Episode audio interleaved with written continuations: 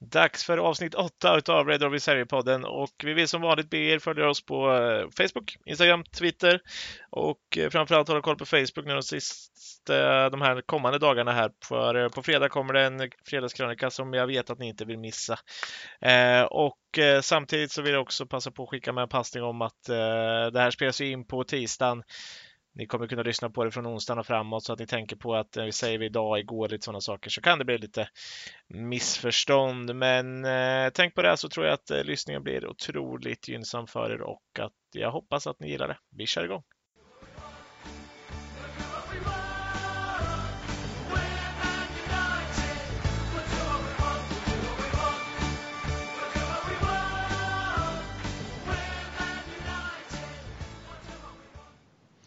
Då välkomnar vi er in till avsnitt 8 utav Red Army Sverige-podden och eh, det är en glädjens podd idag och det är som vanligt jag, Jonas, Adam och Mikael som kommer ta, oss, ta er igenom detta.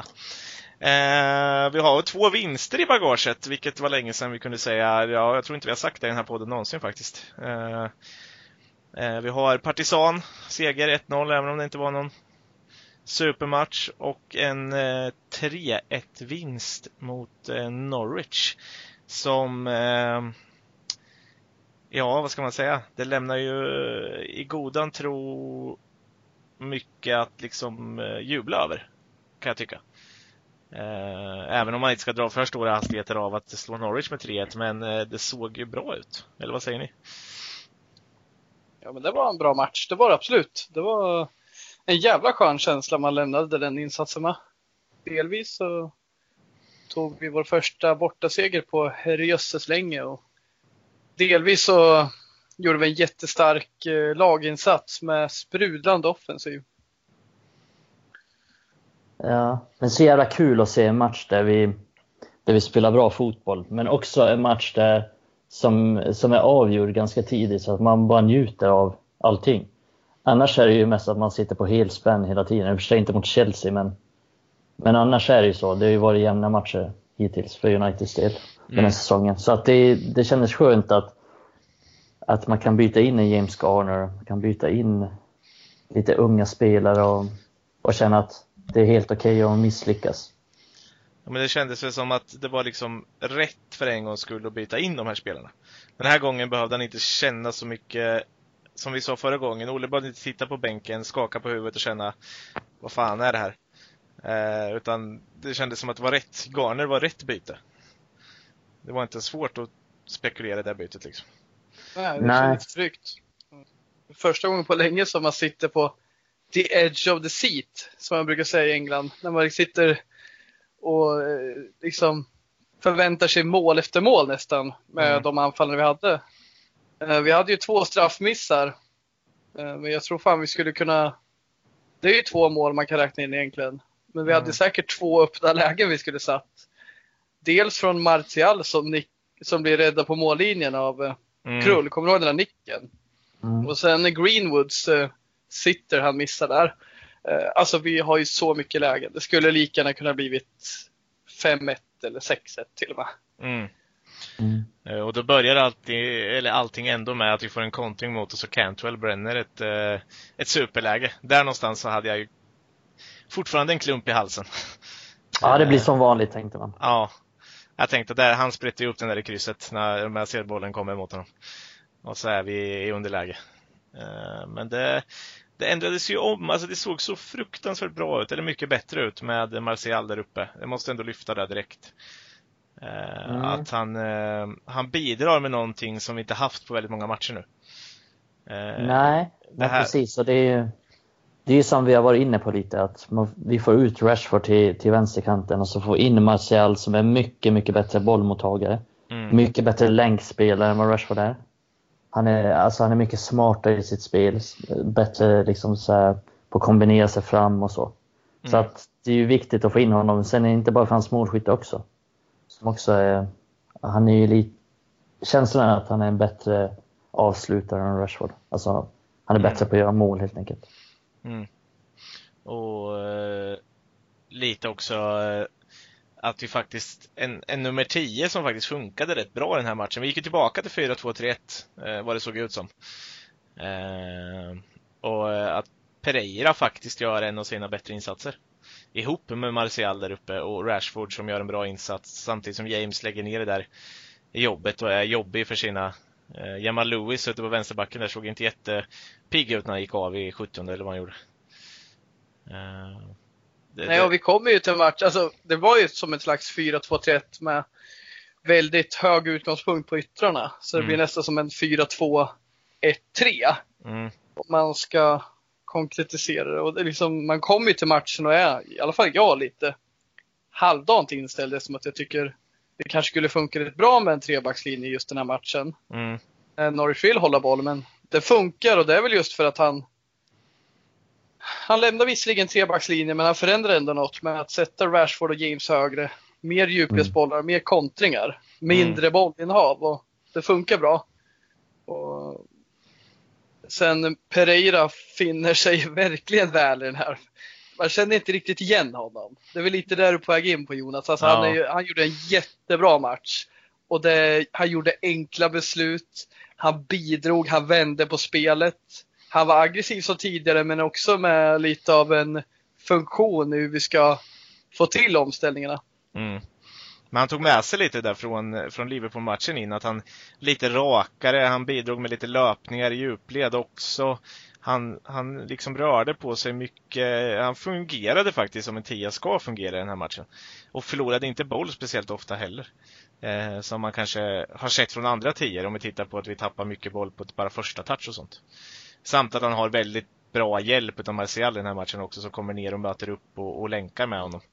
Och det är lite så att man såg den här träningsmatchen när de två spelade ihop, att det funkade faktiskt ganska bra när de två spelar med varandra. Eh, det känns som oavsett vem som hade varit i den här matchen, nu var det Pereira, mm. men när man har en sån som Martial som tar ansvar centralt, kommer ner, möter, rör sig. Mm. Det är klart, han blir inte lika exponerad, inte lika ensam centralt i den delen. Nej. Så det känns ju som att konsekvensen Martial gör att Pereira får lite, lite mer utrymme, lite, lite mindre felmarginal. Mm. Eh, så jag tror att hade Mata spelat den här matchen hade han också haft det mer gynnsamt med Martial framför. Mm. Han gör en supermatch, Martial. Ja, och eh, en grej som är överhuvudtaget, jag tittade lite statistiskt och United har inte slagit så här många bollar framåt i plan på, på hela året. Eh, och då menar jag bara passningar överhuvudtaget. Eh, lite som vi skrev ut på sidan där om eh, McTominay till exempel, att han, han har ju en, en 20, eh, alltså över 50 procent av hans passningar går framåt den här dagen. Mm. Och det gör, det, ju, det gör ju väldigt mycket. Alltså det är klart att vi får mycket, mycket bättre eh, och som du säger själv, rakare spel, omställningsspel om vi slår passningarna framåt, om vi bryter linjer, om vi tar oss förbi lagdelar istället för att ja, lite som när vi skrev om Mata då, att han slår allting i sidled eller bakåt. Eh, eller har gjort innan då. Nu, nu, ska vi inte lägga in honom i den här matchen, men eh, det ger ju oss något helt annat. Ja, oavsett, oavsett vilken uppställning vi har. Om vi har en central anfallare och en tia som vi brukar ha, som alltid kommer och möter, det är klart då är det lättare att slå framåt. Mm. Och tvärtom, när ingen kommer och möter, men då börjar vi göra det bekvämt och slå ut mot ytterbackarna. Mm. Och sen blir det, som man kallar det, lite handbollsanfall då. Mm. Och det gör ju Martial jävligt bra. Jag tänkte också på det här med James. Man har snackat om honom. Han, han, han är inte jätteeffektiv till höger, men i den här match, matchen så skapar han ju faktiskt en del. Han, eh, han ligger bakom 2-0 målet. Sen är han den som blir fälld när vi får första straffen. Mm. Och det är ju för att eh, Martial, han, han ligger dels bakom framspelningen, eller innan James slår bollen till Rashford så är det Martial som möter. Och mm vid straffen så är det han som spelar fram. Mm. Och det är klart, med en sån lirare så får det igång James, så spelar det ingen roll om man är vänster eller höger. Han Nej. fattar att om jag går i djupet nu eller rör mig så kommer jag få det av honom. Och, det, man, blir, man, blir, lika förvånad varje gång. Man sitter ofta och säger så fan vad Marcel var bra. Och sen försvinner han ju med sina skador och sen är man tillbaka. Det är som en ond cirkel. Mm. Det eh, gäller ju bara att han håller sig skadefri så kan det ju bli ordning på det här torpet. Ja, man fick ju en liten, eh, han, han låg ju ner och haltade lite en stund i slutet där av matchen. Då vart det lite såhär, nej, gick han sömn, det var tån av eller någonting på nu eller? Eh, ja. Men det var ju tydligen ja. bara en stämpling eller något så att han var ju uppe igen. Men men jag, jag, tänker just på det här straffläget som du säger. Just att Marcel spelar fram James där. Det är ju en av de få gångerna som James kommer in i plan lite. Mm. Eh, och, eh, och faktiskt är med lite som en, en tredje striker då, eller andra striker. Lite som Rashford gjorde flera gånger under matchen och där Rashford är bra på när han spelar till vänster. Och han är, är ju, det är ju en av Rashfords bästa insatser totalt sett. Det här året, även att han missar en straff. Mm. Men det blir ju mer naturligt för att James är högerfotad. Mm. Då vill han ju såklart gå mer mot högerfoten, mer mot utsidan. Mm. Och Rashford likadant fast då går han ju in på, på mm. andra kanten. Så det, är, det blir ju lite naturligt på så sätt, vilket är lite olyckligt. Vilket är också varför vi sällan har haft någon riktigt bra högerytter. För att vi inte haft någon bra vänsterfot mm. som är snabb samtidigt. Mm. Så att det har inte riktigt passat någon där på så sätt. Men eh, vad gäller Martial har spelat framåt också får, så har det varit rätt och, lätt att glömma den här säsongen att, att vi har en jävla potential ändå med Rashford, med Martial, med Greenwood bakom liksom och lite andra unga offensiva mittfältare. Mm. Det, är ändå, det har varit lätt att glömma den här säsongen men nu, vi, nu ser vi ändå vad de kan uträtta med lite ytor, med kanske rätt guidning, med kanske rätt uppställning, vad vet jag. Mm. Precis, så, rätt uppställning. Som, ja. ja. Men alltså när allting funkar så har vi den här potentialen i laget. Så att det tycker jag ändå, det är det jag tar med mig mest ändå. Mm. Att vi har någonting där som är så värdefullt och så svårt att få och så värt att bygga kring. Men Intressant här Mikael också, för rätt uppställning, det innebär ju inte att vi ska ha samma uppställning hela tiden. Det handlar ju om att ha rätt Nej. uppställning sett till förutsättningarna. Och mm. I den här matchen funkade uppställningen. Det funkade faktiskt liknande uppställning mot Chelsea. Eh, men eh, i andra matcher, typ mot Liverpool, så funkar det med trebackslinje. Och, ja, det är då Martial får igång sig liksom. Och, mm. Eh, Rashford blir bättre med Martial. Och, ja, så är det. Det här är bevis på det. Ja, och, och jag tänkte, titta på Rashford ett par gånger. Hur många gånger har vi sett honom driva in från kanten, ta sig förbi två spelare och sen hitta en passningsmöjlighet. Nu är ju hans passningsspel fortfarande halvdant. Eh, han slår dem rakt på backar och sådana saker. Men han kommer ändå in framför backlinjen, mellan försvar och, och backlinje och har skottlägen, passningslägen. Eh, vi har inte sett oss skapa de här chanserna ens i år. Eh, och, och, lite som du har sagt innan Adam, med det här att vi olika uppställningar och så, att vi den här matchen, vi bränner mycket chanser, men vi skapar ju tillräckligt mycket chanser för att ändå vinna. Lite ja. som jag sagt innan, vi har inte missat mer än andra lag, vi har bara inte skapat tillräckligt. Nej, och det är där Nej. det börjar. Mm. Ska man göra tre mål, då behöver man ha typ 8 till 10 målchanser mm. för att säkerställa ja. att man får till tre mål. Mm. Och den här säsongen har vi haft två, tre chanser. Och ja, vissa har vi haft tur som ens får in ett mål då. Men mm. Alltså förutom eh, målen nu och sen såklart straffarna så, så är det väl som du sa innan Adam, det är Greenwoods chans och så är det Martials nick där i absolut början. Mm. Mm. Det är hundraprocentiga målchanser. Sen har ju Martial någon chans där han kommer lite halvdålig vinkel och så vidare. Men det är, mm. det, det, är svårt att göra mål på den. Det är inte många som gör mål på den. Det är väl liksom så här Aguero avslut i första nättaket om den ska sitta liksom. Mm. Men han har, ja. ju, han har ju något mer där, där han eh, kommer ut på sidan och slår den. Ja, men det var kanske vad den du menade för sig. Eh, och ja, Pereira, han hamnar ur vinkel. Liksom. Ja, och Pereira har ju ett par skott också sådär som är så här halvchanser som är, ja, men vi måste ju få iväg de där skotten ibland med. Eh, och speciellt när vi leder och så här, men man måste ju variera sitt anfallsspel lite. Ibland måste man skjuta, ibland får man spela in bollen. Annars vet ju, annars vet ju backarna hela tiden vad du ska göra. Mm. Och på tal om skotten. Ja, precis. Skotten McTominay! Skotten McTominay som gör världens jävla rövarinsats. Ja. Skiter i allt och bara tar över showen. Jävlar ja. vad bra han var. Jag var så ja. jävla glad att jag beställde en McTominay-tröja efter matchen. Du gjorde det direkt ja. efter matchen? Det var det första du tänkte på? Ja. Fan, jag måste in och beställa en tröja med McTominay. Ja, men jag var, jag var så säker helt plötsligt på att det här är ändå en spelare som, som är helt som är användbar för United i framtiden. Men jag uh, köpte en Greenwood-tröja, vad säger det om mig? Är det något så här? Jag vet inte, att du tror ännu mer på framtiden kanske. Mina två tröjor som jag äger är James Wilson och Adnan Januzaj. Ja. Det är... Ja, det är fint. Det är fint. Ja, det gick ju sådär. ja. Eh, köp inte McTominay då Micke, så, så är jag glad. Nej, jag köper bara vänsterfötter. Ah. Är det så?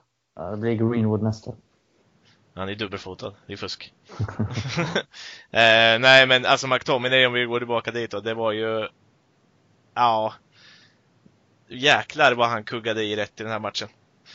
Eh, han var ju överallt. Det var ju, det var ju nästan så att han var en blandning av eh, Pogba och, och eh, Wan-Bissaka. ja men nu är det inte riktigt så då. Nu var det ju en överdrift till det, till det maximala men eh, han var ju överallt i försvaret. Han var eh, överallt där framme tyckte jag också. Och sen när han snappar upp det där. Det är ett klassavslut alltså. Vrida runt kroppen sådär och skicka ner den ganska distinkt i burgaveln. Han har ett bra skott faktiskt. Det är inte många som tänker på. Men han, han, han skjuter bra. Och han träffar ofta mål också.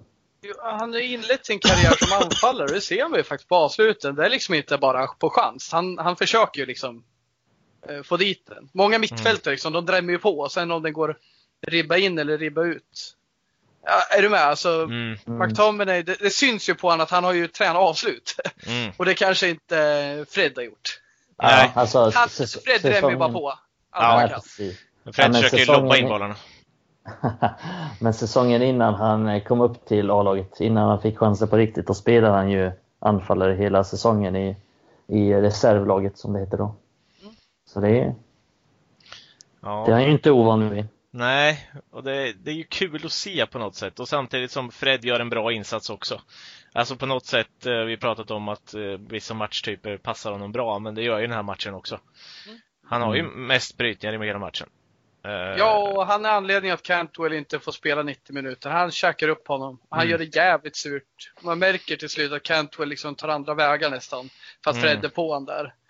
Det, mm det, passar verkligen honom. När han är tight med backlinjen, inte har så mycket marginal bakom som man kan eh, ställa till det med. Mm. Men brassen behöver träna volleyteknik. Tänkte ni på att han efter hörner, flera hörner fick exakt samma läge?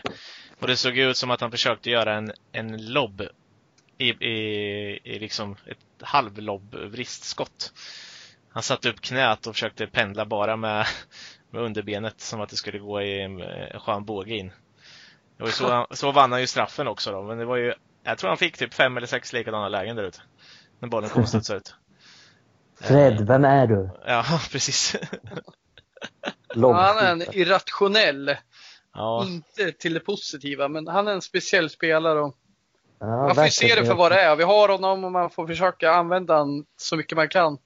Mm. Uh, han, ja, som sagt, jag har ju fortfarande jävligt svårt att tro att han ska bidra när vi ska hålla mycket boll, men i, mot Norwich passar han jävligt bra. Men, mm. men bara lite tillbaka till McTominay vill säga att mm, mm så jävla så kul att han hela tiden drivs och går framåt. Han liksom tittar aldrig framåt i högt tempo också. Mm. Det är inte så att han börjar fega och sega.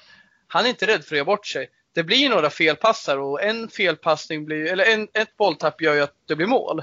Men ändå, om man ser till lång sikt, så som han tänker gör ju att vi, vi, vi funkar som vi ska. Han, han vet, Solskär vet vad han får av honom, han vet vad Solskär vill och då är det snabbt tempo upp med bollen.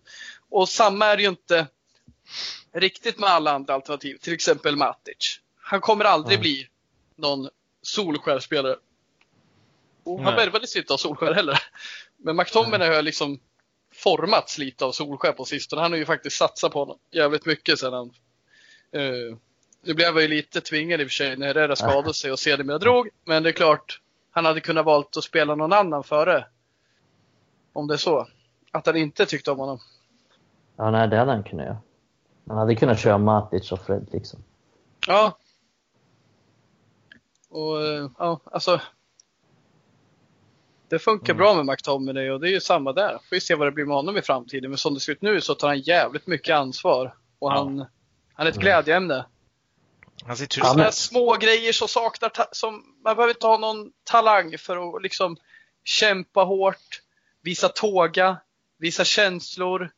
Eh, liksom sådana grejer som bara ska finnas där om man har passionen. Och det har han. Mm.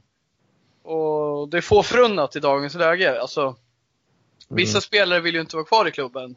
Och de kommer försvinna. Och vissa har redan försvunnit. McTominay är inte en av dem. Nej, han, han vill vara kvar, det kan jag garantera. Han har ju, han har ju det drivet och sen är han ju en, förutom det, han är inte den mest talangfulla spelaren.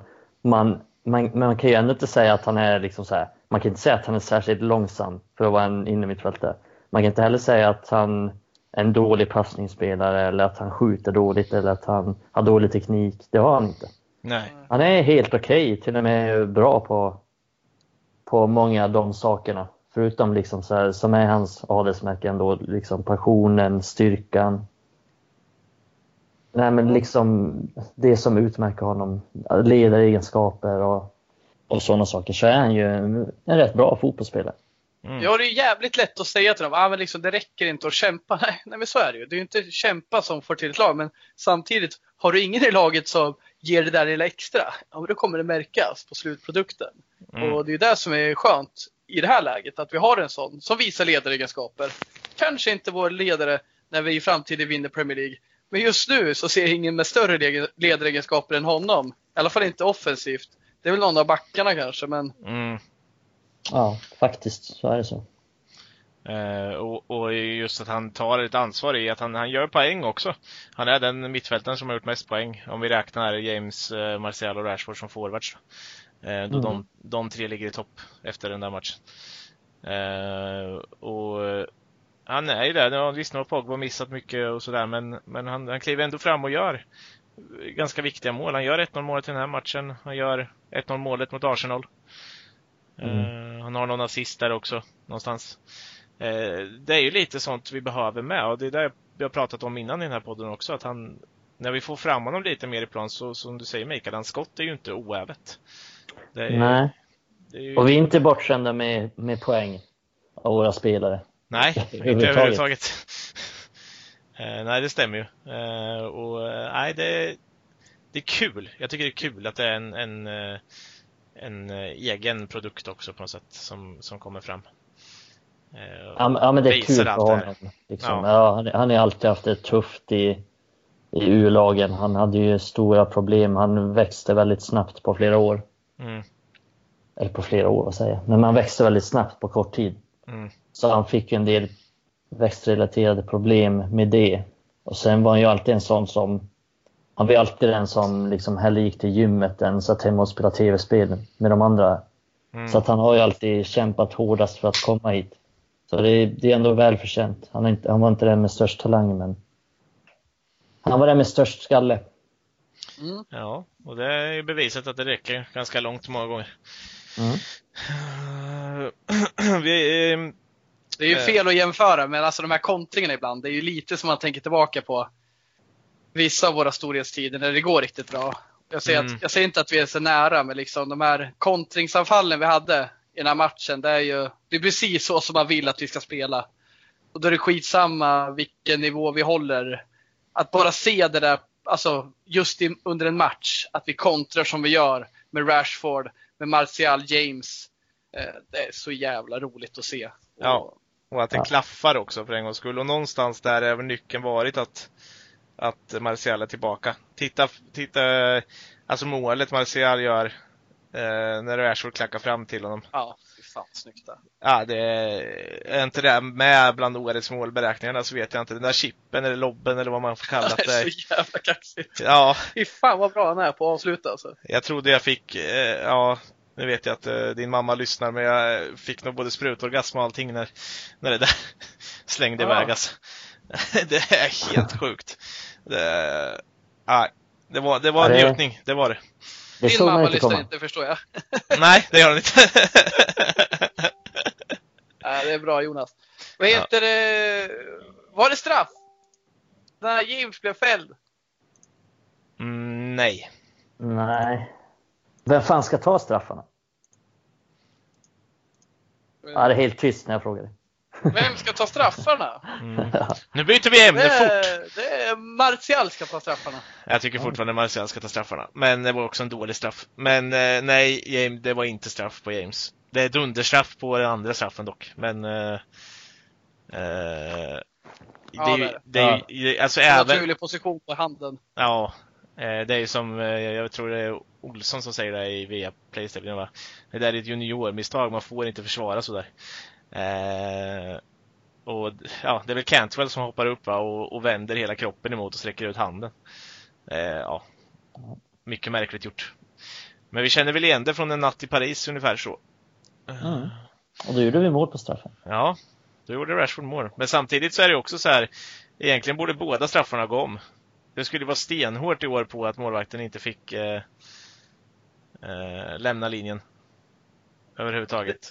Det, där är ju ett fusk som 90% av målvakterna gör. Mm. Men det skulle ju vara, de skulle ju rätta till det där i år, hade de ju sagt. Det var ju en av grejerna de gick ut med inför säsongen. Och de skulle ju även vara hårdare mot tröjdragningar. Mm, det är ju skönt att eh, Småling gick till Roma på det ja. viset. Jag gillar Småling, men jag var livrädd för han drar alltid i tröjan. Och David Luiz gick till eh, Arsenal så att de fick lite jobbigare. Ja. Men i Italien får man dra i tröjan. Det är ja, just det. bra. Därför han är så bra där nu. Man får ta av sig tröjan när man gör målgester där med. Ja, det också. Men Småling hade väl en jobbig när han fick eh, en straff och hands emot sig när han får bollen i huvudet. Det var lite halvjobbigt det också. Så att han har det inte jättelätt där borta heller. nej. eh, nej, men tillbaka till matchen. Men eh, det är ju två dåliga straffar, men eh, Ja, vem säger ni då? Jag kan hålla med. Jag tycker Martial ska stå straffar. Ja, alltså det beror ju på. Ja, av de som är ordinarie så vill jag nog att det ska vara han. Annars gillar jag ju Mata som straffskytt. Men Mata vill jag ju sällan ska spela så att... Men ja, Martial får jag säga då. Mm. Det är svårt. det är ja, det är så... ja, men jag, jag håller med dig, Mata är jättebra på att straffa. Ehm, det, det, är ju... det, är, det är svårt det alltså. Vad fan, kan man inte dunka fram McTominay på de där också då? Jag kan säga så här, jag vill inte att Pogba tar straffarna. Nej. Jag vill inte. Jag vill att Martial eller Rashford tar dem. Och där tycker jag att Rashford har mycket väl ett bättre straffsnitt. Kan det vara. Jag vet, jag har för mig Rashford hade jättebra straffsnitt innan han började Slå straffar. Missa. Ja, Men Martial tycker jag känns så säker. Eh, men det visar ju sist att det var han ju inte. Men... Nej.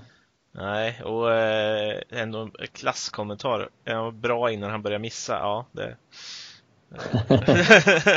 ja, det är lite så. När han fick slå en gång per år, då var han bra.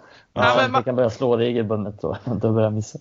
Jag menar bara att Rashford, han har ju missat två, sina två senaste straffar har han missat. Mm.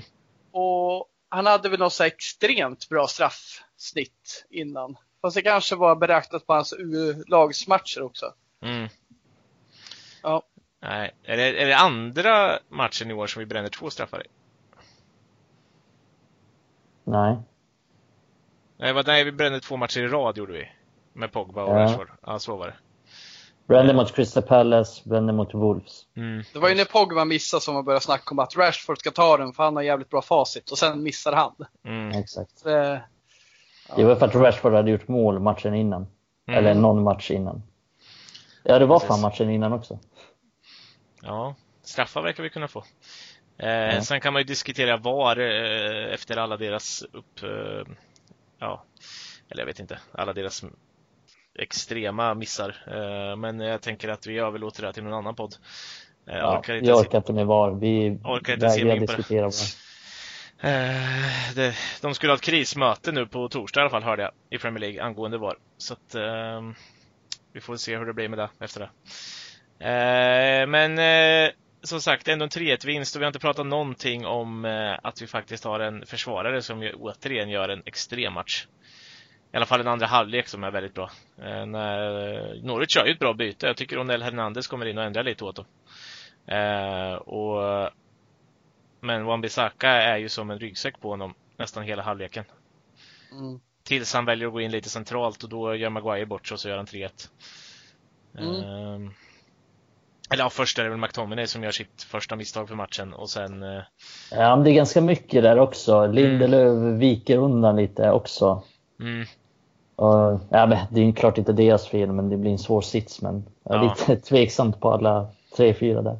Men gällande Fambisaka så, så ja, det är ju det är sån jävla trygghet att ha honom. Vi snackade ju mm. om det inför Liverpool också. Bara, bara få tillbaka honom så känns allt lugnt. Oavsett om man möter Mané, Salah.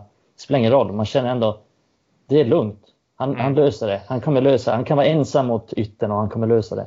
Mm. Så nej, han, är, han är så fruktansvärt bra i en mot en situation. Och sen tycker jag också att han trots att han är ung och orutinerad så har han ett bra positionsspel. Han, han läser spelet bra. Han är, han är snabb, han är bra i luft, rätt bra i luften. Han, han har liksom allting defensivt.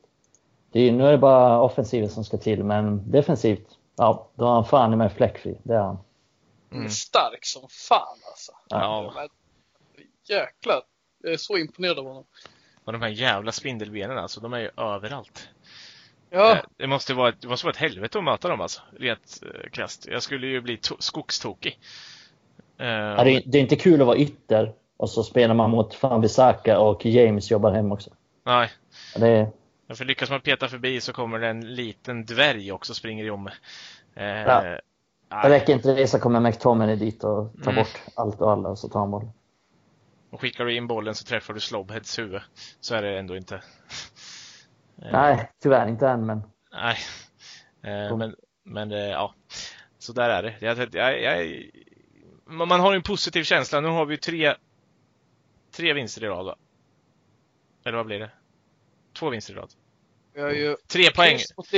Tre poäng i rad blir det. Just det. Tre poäng matcher i rad. Tre poäng i rad? Tre poäng matcher i rad. Alltså... Okej. Okay. Eh, tre poängmatcher, ja. Jo. Ja, men det, jag okay. tagit poäng i Ja, precis. Jag tror jag förstår Jonas. nu ska du inte vara sådär. Nej, jag försöker hitta ord här. Ja. jag börjar få en stroke. Gjort, eh... Nej. Eh, men, men, vi har ju ändå tre matcher med positiv anda i rad här. Det verkar mm. som att det ändå är någonting som verkar vända i hela, uh, i hela Man United uh, överlag. Ja, jag vill, jag vill, se det mot Bournemouth. Då, då köper jag det. Då ser jag det som en trend. Mm. Faktiskt. Uh... Jag hoppas på det, men det ser bra ut. Ja, jag, vill se en bra, jag vill se en bra insats mot Bournemouth också. Jag är, jag är fortfarande inne på det här att jag behöver inte vinna varje match för att uh, på något sätt har man börjat acceptera det. Men är det en bra insats och det råkar bli 2-2, ja men då får det väl vara så då. Men, Absolut. Uh, men i alla fall att insatsen, vi skapar chanser. Det är sånt man vill se sen. Eh, och det är det vi gör mot Norwich. Så någonstans Någonstans så var det ju rätt nu i alla fall. Och det börjar se bättre ut. Och skadelistan börjar ju bli bättre. Mm. Uh, men, eh, och innan ni får säga vidare där så vill jag bara Vi tippade ju den här matchen Förra podden Som vanligt Och uh, vi kanske ska börja utse det här till Jonas tippningspodd uh, För Mikael tippade 1-2 Eller ja, 2-1 United. Med Martial mm. och Rashford som målskyttar och det var ju ganska nära. Ja, det var, jag sa, jag sa ett Martial och Rashford skulle i mål. Mm. Eh, Adam tippar 2-2 med Maguire och Rashford. Du var ju ganska långt borta Adam, det var inte bra alls. Eh, och jag tippar 3-1 till United med McTominay och Rashford som dubbelmålskytt då. Men det måste ju nästan poängen gå till mig igen va? Det finns väl inget att prata om. Nej, vi sätter punkter. Ja, det är ja. ditt spel Jonas, du får ju sätta vilka poäng du vill. Jag, jag, jag litar på dig. du kan ju inte, du kan inte medge att jag sätter två målskyttar av tre och resultatet. Det är ju... Det är fan bra. Det är bra. Ja, en applåd till mig. Uh, nej, men uh, har ni någonting, något slutord här på, uh, på Norwich-matchen eller? Jag tycker det är på grym insats av laget överlag. Martial mm. viktig och det är kul att vi även i Premier League spräcker borta formen. Det känns som ett, en spärr har släppt i gruppen. Vad det nu beror på så känns det tryggt och jag håller med er. Mot Bournemouth får vi liksom bevis på om det här kan bli en trend. Det tyckte jag var bra sagt. Ja, mm. Mikael? Ehm, jag vill lyfta fram ehm, Rashford, att han gör mål ganska direkt efter att han missar straffen så fortsätter vi liksom och laget slås inte ner av det. Utan vi vi får ett till anfall. Rashford tar ner den perfekt, avslutar perfekt. Det, det gillar jag. Mm. Och gillar, jag gillar anfallsspelet överlag. Rörelsen vi hade och att Martial var tillbaka. Det, det var för mig matchens grej tillsammans med McTominays ledaregenskapsinsats. Mm. Och mitt slutord blir bara skotten McTominay! ja, nej men och, och, och, eh, med det kan vi avsluta det här kapitlet lite, men jag vill ändå gå vidare med, eh, vi pratar ju inte så mycket partisan, men eh, bara nämna en sak eh, när vi flyttar vidare till nästa punkt. Eh, Gomes, Angel Gomes, eh, en spelare som vi har pratat mycket om här, men som varken är med mot Partisan eller Norwich. Tror vi att vi kan få se honom vidare här nu? Eller hur är det med honom egentligen? Ja, det är en bra fråga.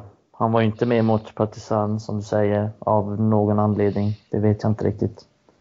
Sen spelar, anledningen till att han inte var med mot Norwich är ju, kan ju vara många. Dels att han, alltså samma anledning som mot, som mot Belgrad, att han helt enkelt inte verkar platsa.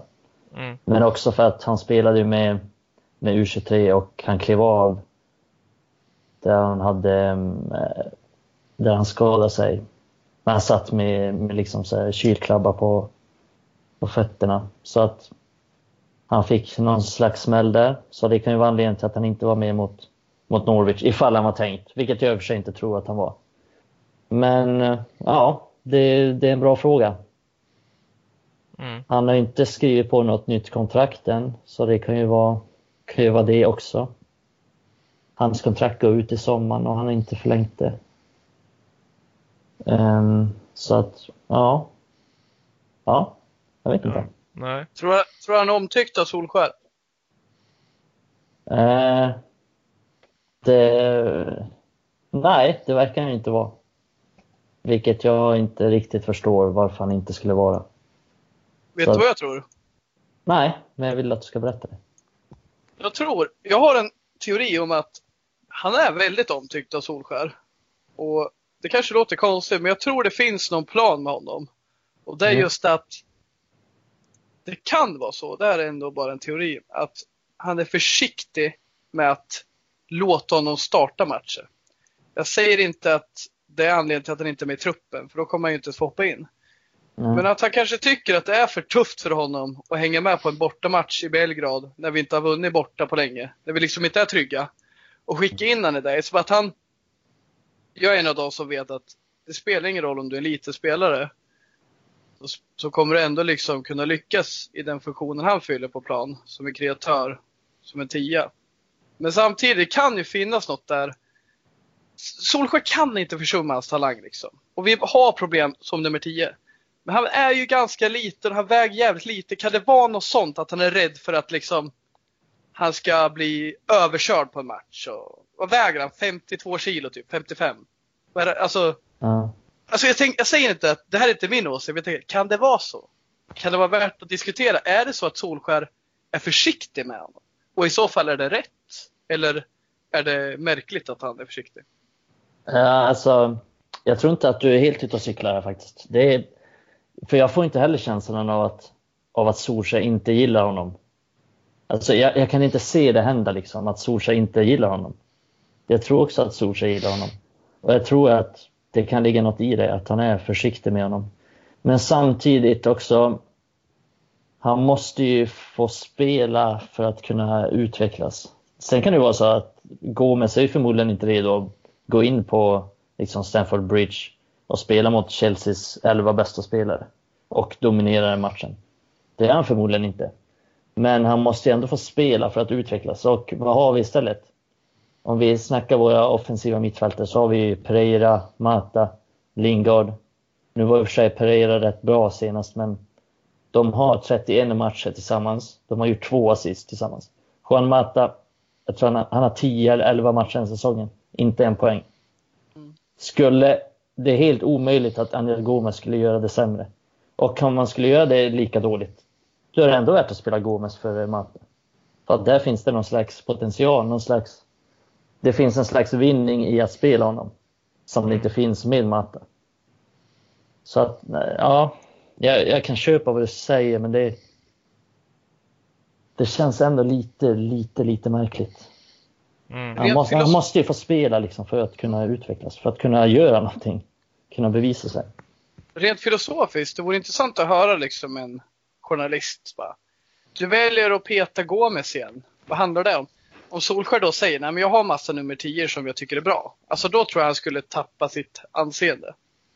Om man mm. däremot var ärlig liksom. Jag älskar Angel.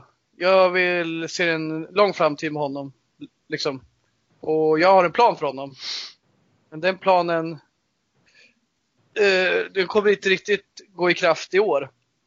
Men nästa år ser jag han som en startspelare, men tills dess måste han bygga upp sin fysik eller någonting. Om man säger så, då får man mm. i alla fall en bild av att han har en plan med honom. Men du säger det, kontraktet håller på att gå ut liksom. Man vill ju ha lite konkret, konkret i det där. Jag tror många har förståelse för att han kan avvakta av fysiska skäl för att han ska bygga upp och liksom vara redo. Liksom, han är, det här är första året han har fått smaka på A-lagsfotboll på ordentligt. Mm. Men kan det vara så, nu är det också filosofiska tankar, kan det vara så att han eh, på träning ser att Gomes har svårt att hantera fysiken. Om man då ser att när han har Matic i arslet eller Lindelöf i arslet och får ont och kanske tar sig lite extra på vaden varje gång han får en smäll, för det, det smäller hårt i konkurrensutsatta lägen. Eh, kan han liksom känna att om man har svårt att klara det här, hur, hur ska han då klara liksom mot några serber i Belgrad om vi sätter det i perspektiv? Mm. För, för jag har ju funderat så här, vad händer på träningen egentligen? För han måste ju få spela, han är en supertalang. Vad är det som händer? Mm. Nej, det är, ja, det, är, det, är väl en, det är väl liksom den enda rimliga teorin jag kan se.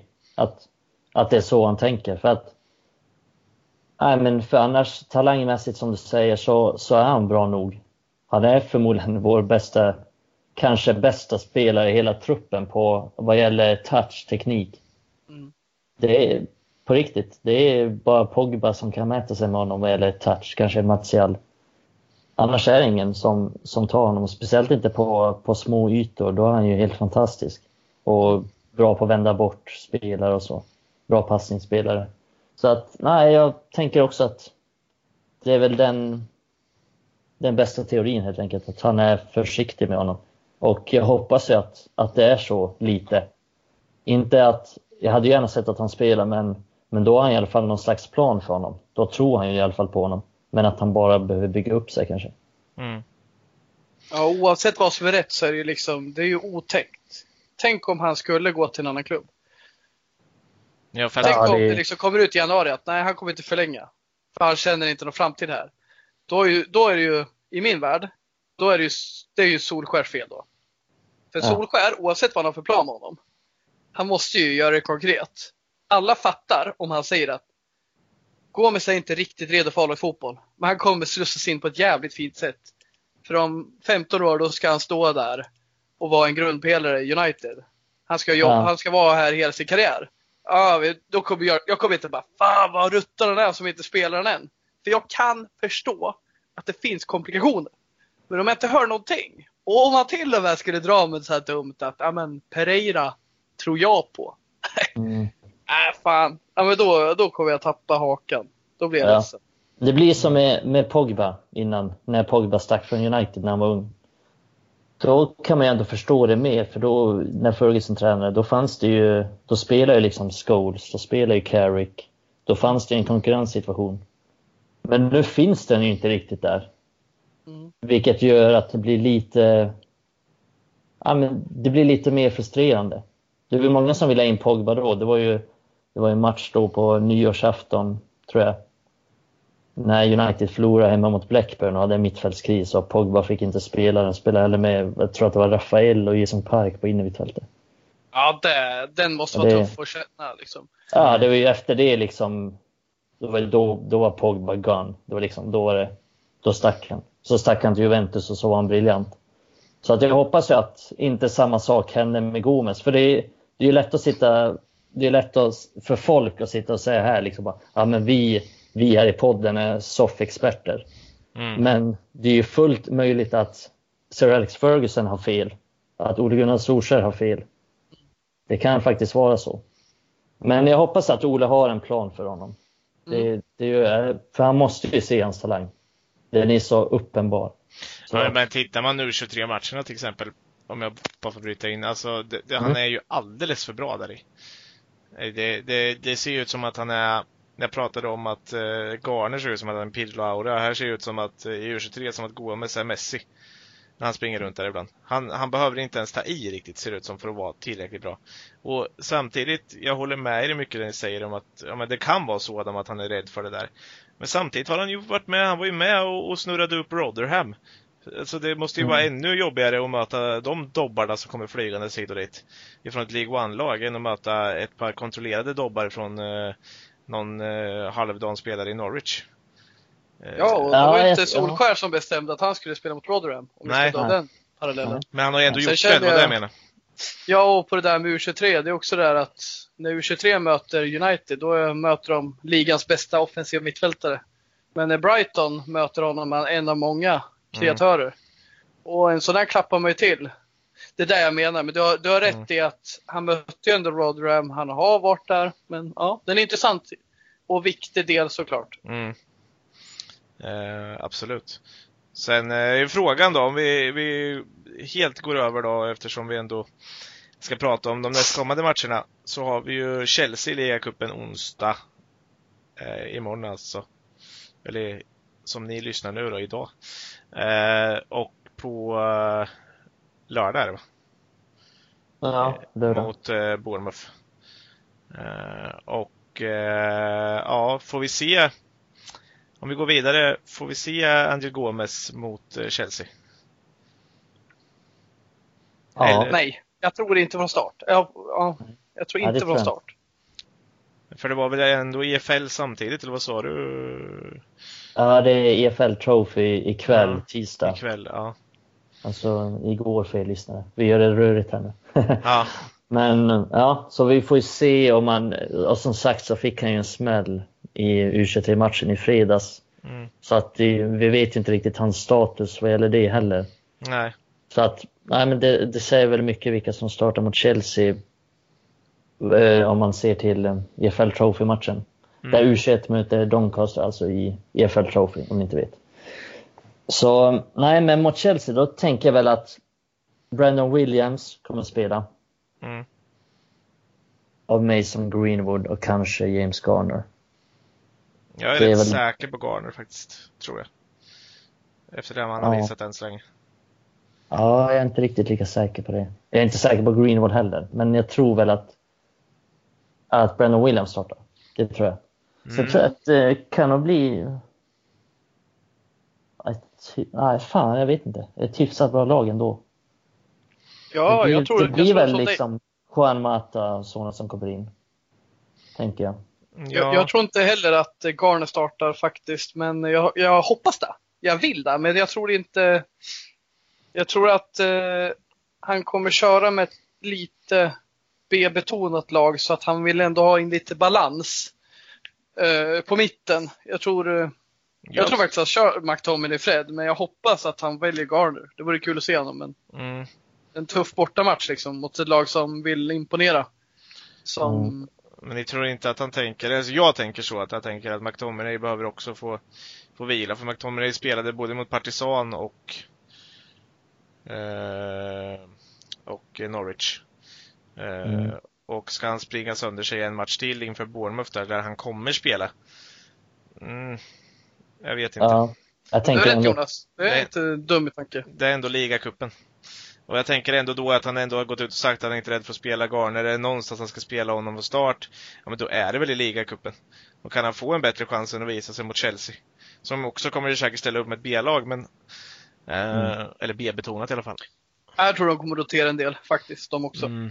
För de har kört typ samma startelva hela de tre, de tre senaste matcherna. De ja. har justerat typ en spelare. Så det kommer absolut bli B-betonat. Mm. Ja, men jag tänker också att det, det kommer bli en del B-betonat, men det kommer ju bli spelare som Juan Mata till exempel. Mm. Tror jag kommer starta. Och ja, men lite sånt. Marcos Rojo kommer spela. Ja, förmodligen. Vi, jag börjar kolla eller så här, checka truppen nu. Jag har inte så jävla mycket att rotera med egentligen. Så Nej. Jag tror inte Nej. det är omöjligt att McTominay spelar igen. För alternativen är inte jättemånga. Och skillnaden med Chelsea när de kör en B-betonad elva, då byter de ut Pulisic mot Pedro. Mm. Då byter de ut, i en annan värld i alla fall, det är ju inte Loftus Cheek tillgänglig som det verkar. Då byter de ut liksom Mount till exempel mot Loftus Cheek eller något sånt. Så de har ju mm. de har lite annat att hämta och de gör ju också som oss en lite generationsförändring. Vilket innebär att Pedro och William sitter på bänken medan eh, man Ja, Pulisic har ju, har ju trots allt suttit Hudson, på bänken nästan Hudson och Doyle lär väl ja. spela från start, tänker Precis, jag. Hudson och Doyle går ju liksom före Pedro och William när han Men, är helt frisk. Så. Ja, och han har ju inte spelat från start än, så att jag tänker att han kommer ju nästan garanterat spela från start imorgon, tror jag. Ja, Giroud. Eller idag. Också. Ja, eller Batshuayi. Har ju varit mm. Okay. De har ju faktiskt bytt in Batshuayi före Giroud. Eh, många matcher. Eh, att de har ja. startat med Abraham och bytt in Batshuayi. Så att, att Mitchell spelar kan väl kännas eh, troligt. Det låter väl rimligt. Sen så får man väl se, de sätter väl någon, jag vet inte vem av dem som har spelat på vänsterbacken, men det är väl Emerson eller Alonso. Ja, uh, jag tror Emerson har varit lite skadad så vi får väl se om han... Mm. Men ja, ja, de, det blir en, en bra match tror jag. Jag tror också det blir en bra match. En bra... Jag tror vi kommer köra trebackslinjen den här gången. Ja, det... Bortaplan, de kommer hålla mycket boll. Vi behöver rotera lite. Eh, mm. Jag, jag, tror faktiskt det. Sen, eh, det verkar inte som Toan Sebe är riktigt klar för spel. Nej. Så det kommer väl innebära att Rojo då spelar. Eh, tror jag. Till ja. vänster i trebackslinjen. Precis. Med Williams bredvid sig. Som mm. wingback. Och det hade ja. ju varit trevligt att se en Gomes i den matchen också. Som eh, en av de här tre där framme. Istället för mm. Mata. Ja, det hade det. Uh, hade varit jättetrevligt. Men uh, som sagt, jag tror inte heller Gomes är med imorgon. Uh, eller mot Chelsea. Uh, större chans, om han nu är frisk, att han spelar matchen här mot i EFL Trophy. Uh, men, men. Det är så det kan vara. Vet du Mikael vilka som var mittbackar sist vi mötte Chelsea i ligacupen 2012? United? Ja, två egna produkter, engelsmän. Uh, då, fan, vad då United förlorade? 5-3 eller något sånt. Förlängning tror jag.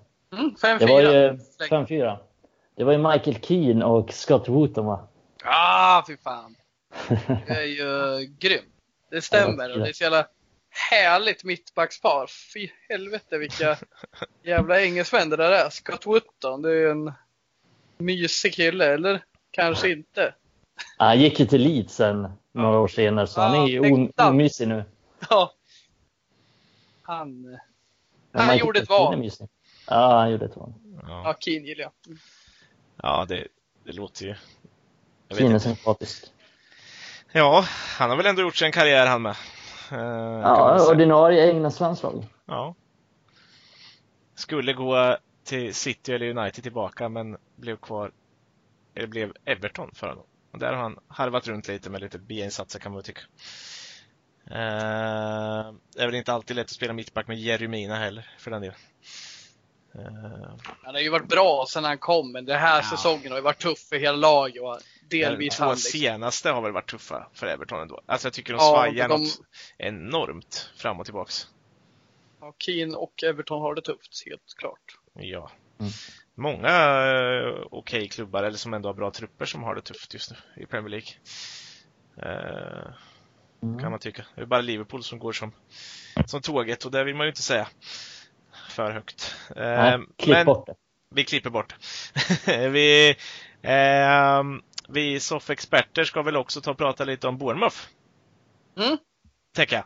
Uh, och Bournemouth har vi på lördag och yeah. eh, vi har... Vi besöker din court och möter Bournemouth. Fan Precis. Ett Bournemouth som har gått lite sisådär. De har inte förlorat så mycket, inte vunnit så mycket och spelat oavgjort. Eh, ja, de har väl ungefär delat. Eh, de har tre vinster, tre förluster, fyra oavgjorda. Mm. Eh, I upptakten av serien och kommer från senast här nu lite orimligt för det var Bournemouth med två 0-0 matcher. Mm. Eh, inte så vanligt när det gäller dem. Om man tittar innan där så har de i snitt fyra mål per match eh, i fem, ja, fem omgångar i rad innan de här två.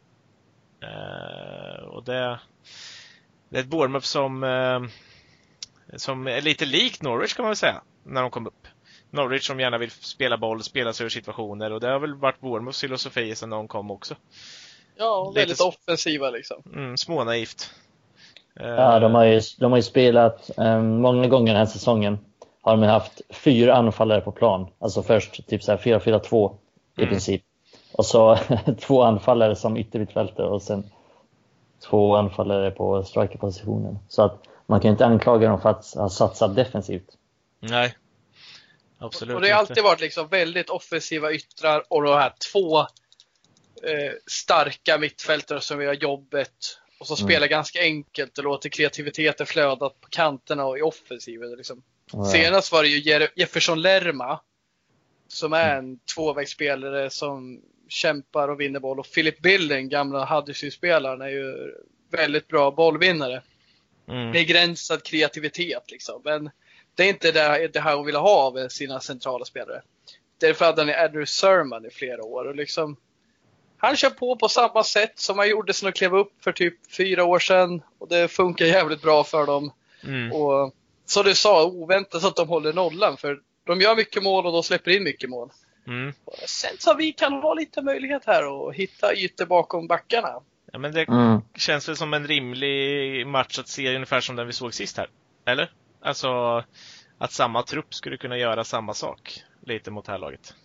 Ja, förutom att jag tycker att Bournemouth är väldigt mycket bättre än vad Norwich är. Ja, absolut. Speciellt vad gäller den offensiva biten, för där tycker jag Bournemouth är riktigt, riktigt bra. De, dels har de ett system som, som passar deras spelare bra. Men de har också individuella spelare som, som också är, alltså de är fysiskt bra men de är också väldigt tekniska och, och kvicka. Så att ja, det är ett av ligans bästa anfallspar med Joshua King och, och Wilson. Får man ändå ge dem. Bournemouth mycket enklare i sina anfall också. Mycket, alltså mer på speed och på djupled medan Norwich är lite mer vill spela sig fram. Mm. Och det är där jag tycker det är en heder åt Bournemouth. De spelar jävligt enkel och intressant fotboll. Mm. Så jag mm. håller med dig där Mikael, det är skillnad. Jag tycker att Eddie Howe gör ett jävla bra jobb. Ganska. I relation till andra klubbar. Små resurser. Mm. Väldigt. De är en League One-klubb liksom. Ja, i grund och botten känns det så. Eh, jag gillar ju deras jag gillar ju deras sätt att spela. Jag tycker det är lite tråkigt att eh, Brooks är han heter va? har varit skadad hela säsongen. För det var en kille jag gillade att se förra året. Uh, en, är väl en egen talang där som de tog upp. Nej, han är från, han är faktiskt City-spelare. Är han det? Oj. Han uh, slog igenom i Sheffield United i Championship. Där visar jag mitt stora intresse av David Brooks. ja, det är tur att jag kan komma och rädda det här Jonas. Ja, precis. Upp det ur diket. Ja. Nej, jag tycker också om alltså fan. Jag tyckte ja. han var jättespännande i Sheffield United och Mm. Som jag tänkte, det är bara en tidsfråga innan han gör succé i Premier League då. Mm. Och jag trodde ju i och för sig det skulle vara med Sheffield, men då värvade ju Bournemouth honom och det har ju funkat ändå. De värvar ju Harry Wilson och sådär. Men nu liksom när de har Fraser, Wilson från Liverpool, talangen mm. där och sen eh, den här gode Brooks då. Det är, det är talanger alltså. Det är, eller Fraser är ingen talang, men han är jävligt giftig. Riktigt mm. giftig spelare. Ja, och kollar man på målproduktionen så är det ju faktiskt, trots att Wilson inte har startat alla matcher och sådär, så har han ändå gjort tre mål. Eh, och det är ju en inlåning från Liverpool. En utav kanske... Han är walesare va? Wilson. Ja, det är han. Ja, ja. Eh, det är väl ändå Wales större talanger ihop med kanske våran James och lite sådär eh, vad de lyckas få fram på kartan. Eh, de har några talanger. Det har de. Mm. Ja, de har rätt bra unga spelare ändå, Wales. Mm, börjar komma lite. Och det, Hur tror du vi startar då mot Bournemouth? Vad, vad, vad passar i den matchen? Men jag, alltså, om jag får se vad jag sa nyss så tycker jag att ja, men det här som vi gjorde nu, om vi säger den här 4-2-1-3 istället då, eh, tror jag kan passa ändå. Mm. Eh, om mm. vi lyckas få ut lika mycket som vi gjorde den här matchen. Jag tror fortfarande det är en match där Fred eh, kan få uh, göra exakt samma sak som han gjorde mot Norwich, där han gör bra. Eh, vi kommer inte hålla exakt lika mycket boll. Det kommer vara jämnare i bollinnehavet än när vi möter Newcastle. Eh, ja, jag tror något, någonstans åt det här hållet. Eh, jag tror att han har svårt att efter den insatsen ändra så mycket i laguppställningen. Även om jag hellre skulle se Williams istället för Young ute på vänsterback. Ja, han, han kommer inte ändra så mycket. Nej. Det, är, det är jag rätt så, rätt så säker på. Det kanske blir någon ändring på grund av någon skada eller någon max en, två ändringar. Men det kommer inte bli mycket. Förmodligen så blir det faktiskt exakt samma startelva. Ja, jag köper resonemanget. Just delvis för att eh, det gick jävligt bra sist och man kan köra vidare på ett vinnande koncept. Men också för att Bournemouth påminner en del om Norwich. Och att vi, mm, exakt. vi kan köra vidare. Det är skillnad med Newcastle hemma. Då ja. hade vi kanske börjat fundera om lite hur vi ska förvalta bollinnehavet. Men jag tror att Fred till exempel kan funka ganska bra i den här matchen eh, också. Eh, även fast man önskar att man hade lite mer kött på benen på mittfältet. Mm, absolut. Han är ju fortfarande en liten säkerhetsrisk, den gode brassen. Men eh, sen gäller det ju att vi i, i, så fall har samma rörelse som i, i matchen mot... Eh, för de kommer ändå hamna långt ner ett par gånger, Bournemouth, och då gäller det ju att Martial gör sitt, att Rashford rör på sig, att James rör på sig och att Pereira bidrar med exakt samma sak. För tapp, det är fortfarande en nyckelroll och att Pereira lyckas ihop med Martial göra det mot Norwich kommer bli samma nyckel mot, uh, mot Bournemouth för att vi ska luckra upp uh, Billing och grabbarna på innermittfältet i, uh, i Bournemouth. Uh, skulle jag säga i alla fall. Det kommer ja. tajta dueller där på mitten för de där kommer inte vika en tum. Och det är väl just det att vi kan testa och ställa om längs kanterna också. Eh, slå lite raka bollar mot Rashford och James som går i djupet. Mm. För de där kommer stångas. Och visst, det är väl inte världens grej att möta dem, men Howe har tänkt till där centralt. Mm. Han vill tajta till där och sen vill han ut med dem på kanterna så fort det går. För att sedermera slå dem i djupet på Wilson och norrmannen, vad heter han? King. Mm. Mm. Men det, känns det är så kul, de har ju spelat, eller kul, de har ju spelat på typ samma sätt i, hela tiden. De hade en trebackslinje, ta Bournemouth, men de är liknande att man vill köra med två anfallare och fan, mm. de gör det bra med små medel. De mm. löser det enkelt och han Howe, alltså det det är en av de tränarna i modern engelsk fotboll som jag uppskattar mest. Alltså han, han är inte den bästa tränaren, men han har inte de bästa förutsättningarna heller. Och det mest intressanta är att han har ju en, fortfarande, trots att det gått så länge, kvar en kärna av spelare som kom från League One. Ja, men han har ju bara det. Han är ju... Hur fan går det till egentligen? Allvarligt, han, är ju, hur går det han, till? Är bara, han har ju bara plockat... Det är ju det han har gjort hela tiden. Liksom. De, de har inte feta resurser. Nu har de väl värvat lite mer på de sista åren, men, men innan mm. så har han ju bara plockat sådana spelare. Det är kul. De har ju ett um, ganska bra... Jag såg på deras Twitterkonto, så lägger de ut ibland från träningar och sånt. Han är väldigt, väldigt aktiv och tydlig med sin spelidé det är inte ofta huvudtränarna är inne och styr på träningar och så. Mm. Det gör de fan rätt sällan, men han gör det hela tiden. Och han är mm. tydlig, han stoppar spelen hela tiden. Han är väldigt, väldigt tydlig med hur han vill att de ska göra och det, det märks på planen också. De, de har sin spelidé och de kör efter den oavsett vilka de möter. Ja, han är ju van vid det. Som du, alltså du ser, det är ju inte så vanligt och så är det ju inte i Premier League. Men han har ju kommit liksom för League One, har ja. spelat med Bournemouth för League 2. Han, han liksom, för honom är det normalt och ja, det, det, är så jävla häftigt. Det är mm. jättecoolt.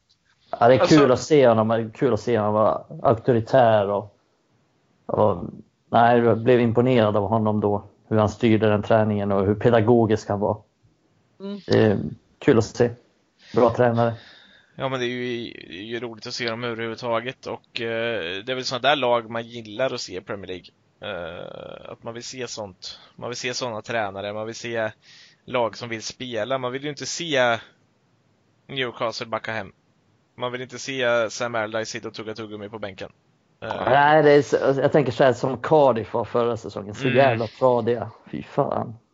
Ja, det är jättesvårt att inte skärmas av ett gäng som Bournemouth som mm. tagit sig långt upp från divisionerna. En ung engelsk tränare som varit med länge.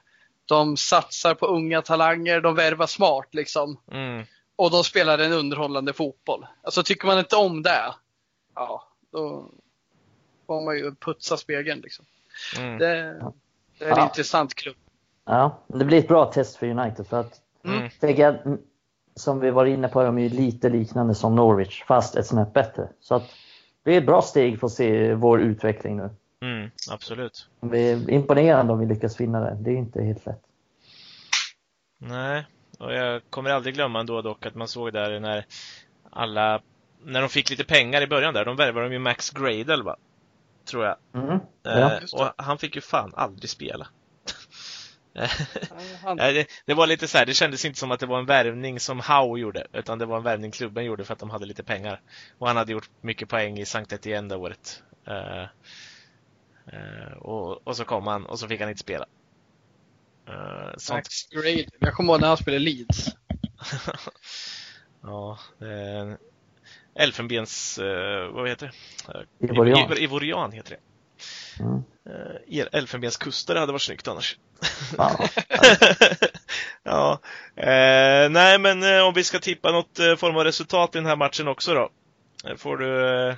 Ska jag börja den här gången då? Ni två andra har ju fått börja de andra gångerna. Ja, det är det som är nyckeln. Du, du får börja så. Ja, nej, men jag säger att United... Jag säger att United vinner med 3-1 i den här matchen också. Eh, jag är positiv i andan och jag säger att eh, eh, Martial fortsätter göra mål. Han gör två stycken och så gör Rashford ett. Mm. Jag säger väl då att United vinner med, med 2-1. Mm. United håller aldrig nollan. Det vet ni. Det är sen gammalt. Mm. Och de som gör mål, det är Janet James faktiskt. Och så är det Martial som gör mål. Martial gör det andra målet. Mm. Och jag säger 2-1 Martial båda. Oj. Ja. Ja, får vi se. Eh, om någon av er får rätt på 2-1 resultat båda två. Eh, nej. Vad eh, tänkte jag säga? Vi har eh, faktiskt eh, inte så mycket mer att komma med i den här podden. Jag tänker att ni ska få säga något slutord var om, eh, om det som har varit och det som kommer här nu. Vad ni, jag tänker mest tanken. Hur, hur, hur känns det i kropparna nu efter det som har varit här nu? Och det som kommer. Eh, jag tänker Adam kan få börja. Det känns som, jag tar resultaten med en nypa salt. Det känns jävligt tryggt att vi har spräckt, spräckt den här eh, borta, dåliga bortaformen och vi börjar få ordning på spelet också. Mm. Men det, det, som jag kan ta på och så känns det tryggt, det är det här att Martial är tillbaka, börjar leverera. Vi har liksom lite ungdomar på gång som börjar komma in nu. William känns som han kan börja spela snart till och med. Han gjort bra ifrån sig. Uh, det känns som man kan konkurrera ut. Det, men i alla fall på kort sikt, det känns som att vi, vi har liksom hittat två alternativ. Vi har hittat lite mer eh, en lite justerad 4-2-3-1 eller en fem, fembacklinje. Eh, mm. Beroende på. Det känns som att kort och gott Solskär har slopat lite av sin gamla idé och börjat tänkt lite mer efter våra resurser. Och även fast 4-2-3-1 kändes som sist så var det lite mer 4-2-1-3. Och då får vi mer effekt på våra yttrar. Med mm. Martial som en utgångspunkt. Så. Mm. Ja. Ja, men ja, det får jag väl hålla med om lite. Jag känner ju också att vi har fått in eh, lite mer stabilitet med att skadorna har lättats lite i alla fall. Tänker framförallt på Martial. Men också att vi har fått en liten trygghet där bak. Jag tänker med McTominay som, som en tydlig ordinarie spelare på mittfältet och sen Eh, backlinjen som känns ganska säker ändå som ger en trygghet till hela laget. Och sen har vi fått igång anfallsspelet lite. Så att det känns ganska bra just nu. Och kryddat med några unga spelare som vill komma in och, och ta för sig. Och där Brandon Williams är en av dem. Som är en positiv, frisk fläkt. Vilket är, vilket är kul. Så det, det känns ganska kul. Man ser fram emot matcherna nu. Och det är många matcher nu. Så Jippi! Ja men det... Jippi! Jippi! Jippi! ja. Bring em on! Precis, och jag, jag, kan inte annat än hålla med. Det, det, är ju, det är ju sjukt vad psykologiskt det kan vara att eh, bara få lite medvind i resultat, hur mycket man kan se fram emot och se. Det var tungt att sätta på tvn ett tag där. Men nu är det helt plötsligt med lite någonstans, eh, ja, vad ska man säga, förväntan man sätter igång tvn. Det här kan bli bra, det här kan vara bra idag. Det här känns eh, roligt idag. Uh, och det är väl någonstans den känslan jag tar med mig in till fortsättningen. Det är lite så här, jag tar också som du säger Adam, kanske resultaten lite med en nypa salt, men ändå viktigt poängmässigt att vi får resultaten med oss också. Och jag mm. tror det är viktigt för laget i sig. Och att vi har extremt stora problem vi har en jättejobbig säsong framför oss och så här, men det man behöver lite positivt för att liksom ändå faktiskt tänka på det positiva vi har. Mikael nämnde det med vår offensiv. Du nämnde också med ungdomarna. Alltså det finns grejer som är bra och de fokuserar jag på. Mm. Förväntar jag mig att vi ska vinna ligan i år, ja men då kommer jag bli besviken. Men om man ser det för vad det är, mm. det positiva vi har just nu, så ja, men det finns en del att hämta. Mm. Nej, och eh, ja, med det så tycker jag att vi avrundar podden. Jag känner mig nöjd. Det har varit äh, återigen otroligt trevligt att prata med er pojkar. Jag är nöjd med Ja, ah, kul. Ja, det är kul. Ni är fina ni. Ja, ni är, ni är fina ni. Och ni som lyssnar är ännu finare. Men vi tackar er för idag. Bye, bye! Bye!